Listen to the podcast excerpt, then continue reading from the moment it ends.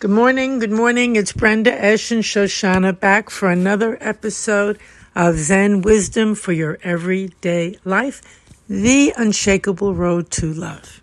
As, as I say many times, it's the same thing. Zazen is unshakable. You become unshakable. Life becomes unshakable. How, now let's be honest, how is that really possible? Because the world is nothing but one shake after another, right? One change, one alteration, one surprise, maybe. So, all of us, all of us longing deep down for some kind of security, maybe, some kind of stability. What that word has so many different meanings to so many different people. Longing for some kind of rootedness, you could call it meaning, something to hold on to. That's what we're all really longing for. And then we say, then, then we'll know who we are. Then we'll be able to proceed. Then we'll be unshakable. And actually, from the Zen perspective, just the opposite is true. And it's very startling. It's very freeing, but it's also, and can be very frightening, maybe too. What does that mean?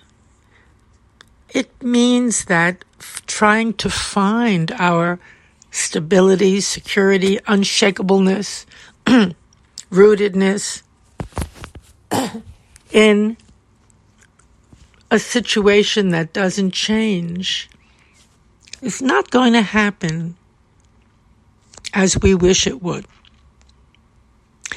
Even when we sit very, very still in Zazen, in the midst of constant change, circulation, the blood circulates, the breath goes in, the breath goes out. The day is warm, the day is cool. Sirens shout out one day and another day they don't. Nothing but alteration. Nothing but alteration. And and we're living that way, even if we're completely still, even if we don't move. Even within, thoughts come, emotions come, and they go. So, where is that stability, that what we would call peace? Thinking of peace as non change. That's the way we usually think of peace. Well, everything will be okay. Everything will be just fine. It'll be just the way I like it. I'll be safe. I'll, I'll be secure. I'll have a home. I'll have a nest.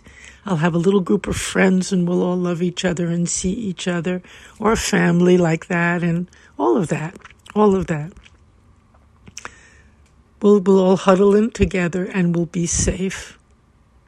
Or I will only be friends with those who see life the way I do, who share the same beliefs. That'll give me more security anyway, more sense of comfort. So, from the Zen perspective, that's not where comfort comes from. And that, in and of itself, is so interesting. It's so interesting. comfort comes from, as Sasaki Roshi said many, many years ago, being able to hold the whole world in the palm of your hand. And I heard that he said it, I was there many, many, many years ago. and I looked at his face and he had a little twinkle in his eye. And I, of course, it was a beautiful saying, beautiful, but I didn't really know what he meant. And that's the beauty of many of the Zen sayings and teachings. We may resonate with them. We may know, oh, that's wonderful, but we don't know what it means really. We don't know. And that's why we practice it. And we pra- and what does it mean to practice it? It means to sit in the midst of life. To be present in the midst of everything. We do that by practicing zazen and we do that by cooking. We do that by falling in love. We do that by writing a letter. It's not just being confined to a cushion and not moving. No, not at all. In fact, our time on the cushion is to prepare us so when we get up, we're in that, we're on the unshakable road. So, what does this really mean? It means that we become at home with whatever occurs. Now, that also sounds impossible. A nice phrase, very nice phrase, but how in the world is that possible? That's a koan. It's a wonderful koan. and nobody can answer it for you. Nobody. You have to actually practice this yourself and find out for yourself because everybody has a different answer, basically. Everybody will find it out in a different way, but they will find it out if they practice persistently. Take these teachings, take even a word, take even a half an hour to start a day to sit. Take the smallest piece and do it thoroughly. And that's it. And then the Zazen itself will show you what the next step is and the next step. The Zazen does it for you. It's not something you do out of your mind, figuring it out. It happens through you. The change takes place the way the wind blows, naturally, inevitably, organically. That has been my experience. I'm not speaking as any authority at all. I'm just speaking as a, an old, long term Zen bum, Zen practitioner who loves, thank God, has completely fallen in love with the practice of Zazen. And also with many of those wonderful brothers and sisters, Dharma brothers and sisters who engage in it. And it's a different kind of love affair that goes on here. It's not that we cling to each other. It's not even to cling to the zazen. It's just to greet it fully every day. Every day. And as we do so, the whole world soon begins to become our Dharma brothers and sisters, day by day, step by step, breath by breath our life becomes Zazen practice. and that itself happens by itself, as I said. It just takes place. Like nobody can tell you, how do my nails grow every day? How does my hair grow? And then I get a haircut. How does that happen? Happens. Just happens. Same thing with Zazen. How does a little baby get born and get taller? How does it fall down and get up? There is a primal activity of life that takes place in the world and in ourselves, everywhere. And when we sit, we become in alignment with that primal, unfettered activity of life, which is always always positive, constructive, growth oriented. It's inevitable. You plant a seed in the earth, the sun comes, the rain falls, the seed is nurtured, it blooms. Before you know it, there's an incredible, beautiful blossom. How does all that take place? Where was that flower before the seed was planted? Or where was that flower even when the seed was just planted? These questions are wonderful because they wake us up to the great, you could call it the great way, the great that Tao, the great love, the great activity. But it wakes us up to something way beyond our small thinking mind. You know, we give such reverence to our small thinking mind, always trying to figure it out, find an angle. Make it, I'm going to make it a good day today. Someone said that to me the other day. No matter what, I'm going to make it a good day today. They, their will, their ego, their demands. I'm going to make things work out the way I want. No, no, no. That will never leave you to the unshakable road because when they don't work out as you want, you're going to start shaking and just exert more will and ignore this boundless primal activity which goes on by itself, nurturing, teaching, growing, making flowers blossom, and also operating always within you. It causes you to breathe in, you breathe out. So as we sit and we profoundly align ourselves with this breathing in, breathing out, the ability to sit still, the ability we just just being aware that we don't have to do anything to be aware. As we sit quietly we are just simply aware. We're aware of our thoughts we're aware of this we're aware of that. We become in tune with all the different ways that primal, positive, constructive, loving activity m- manifests itself and gives itself to us. It's quite amazing. And as it does so, and we receive it and we harmonize with it, we see we are one with it, then, then life whatever happens, it looks very different. Now, it doesn't mean we won't have a moment of very deep sadness at times. Of course, that's part of it.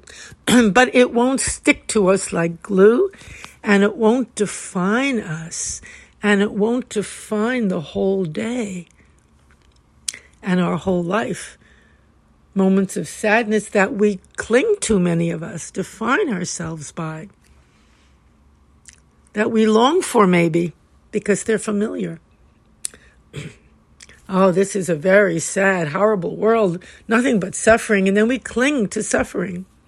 At least that gives us a stability because we believe it's going to be awful, and it is awful. So that's a, a kind of stability created by the mind. The illusions, the world of illusions. that world of illusion it's not very useful ultimately. It's not very positive. Even though once in a while we'll dream up these wonderful illusions, get high, enjoy them. Now, of course, they pop like every other bubble.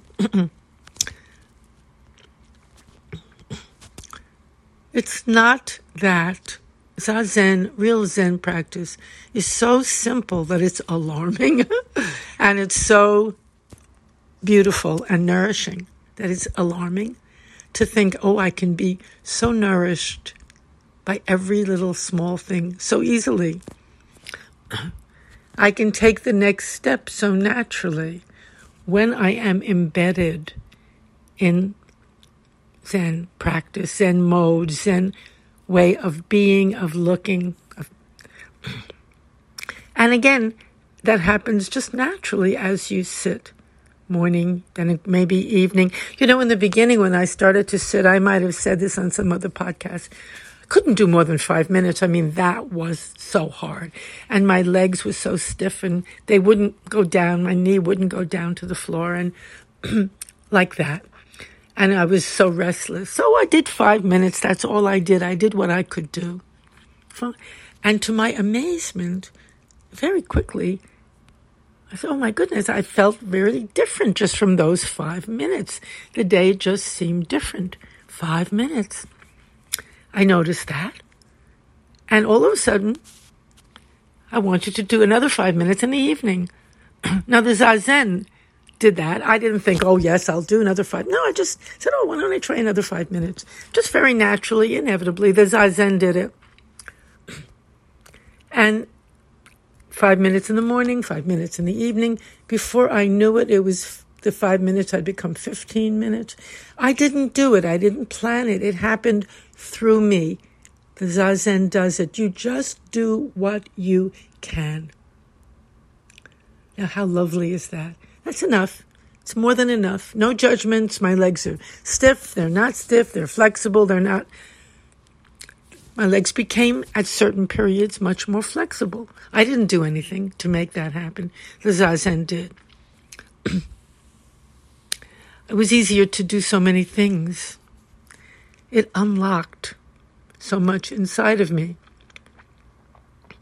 And so, of course, I feel such a, a yearning to share it with everybody, especially, especially in this day and age when there are so many, many, many so called locks on our life, on our heart, on our whatever, whatever.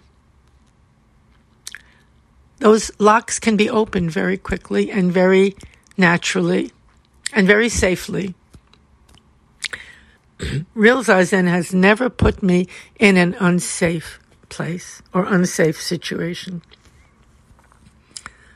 very, very interesting. You know, in fact, the other day I actually got to the Zendo, my my home base Zendo, which is a very strong, intense sittings, and I had been a little shaky. It was hard to get there, but I got there, and and and during the evening, I began to get an what's called an ocular migraine, lights flashing, a bit dizzy, this and that. But at the Zendo, you just continue the practice no matter what. Time to sit, I sat right through it. Time to get up, I got up. Something you might be afraid of, it meant nothing. It disappeared into the zazen. Things that we might live in fear of and trying for it not to happen doesn't matter.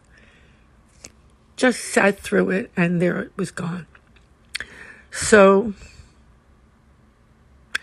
I offer this to you as we together walk along the unshakable road to love. Shakeable and unshakable are the same. Don't avoid those shaky experiences. Sit right through them. And then you'll just take the next step. thank you so much for listening. It's a joy to be with all of you. And thank you for your wonderful uh, emails and a big wave hello to you, Steve. Thank you for your wonderful email, too. No sirens today. And um, I will be back next week. And, and all, all good things. Bye bye.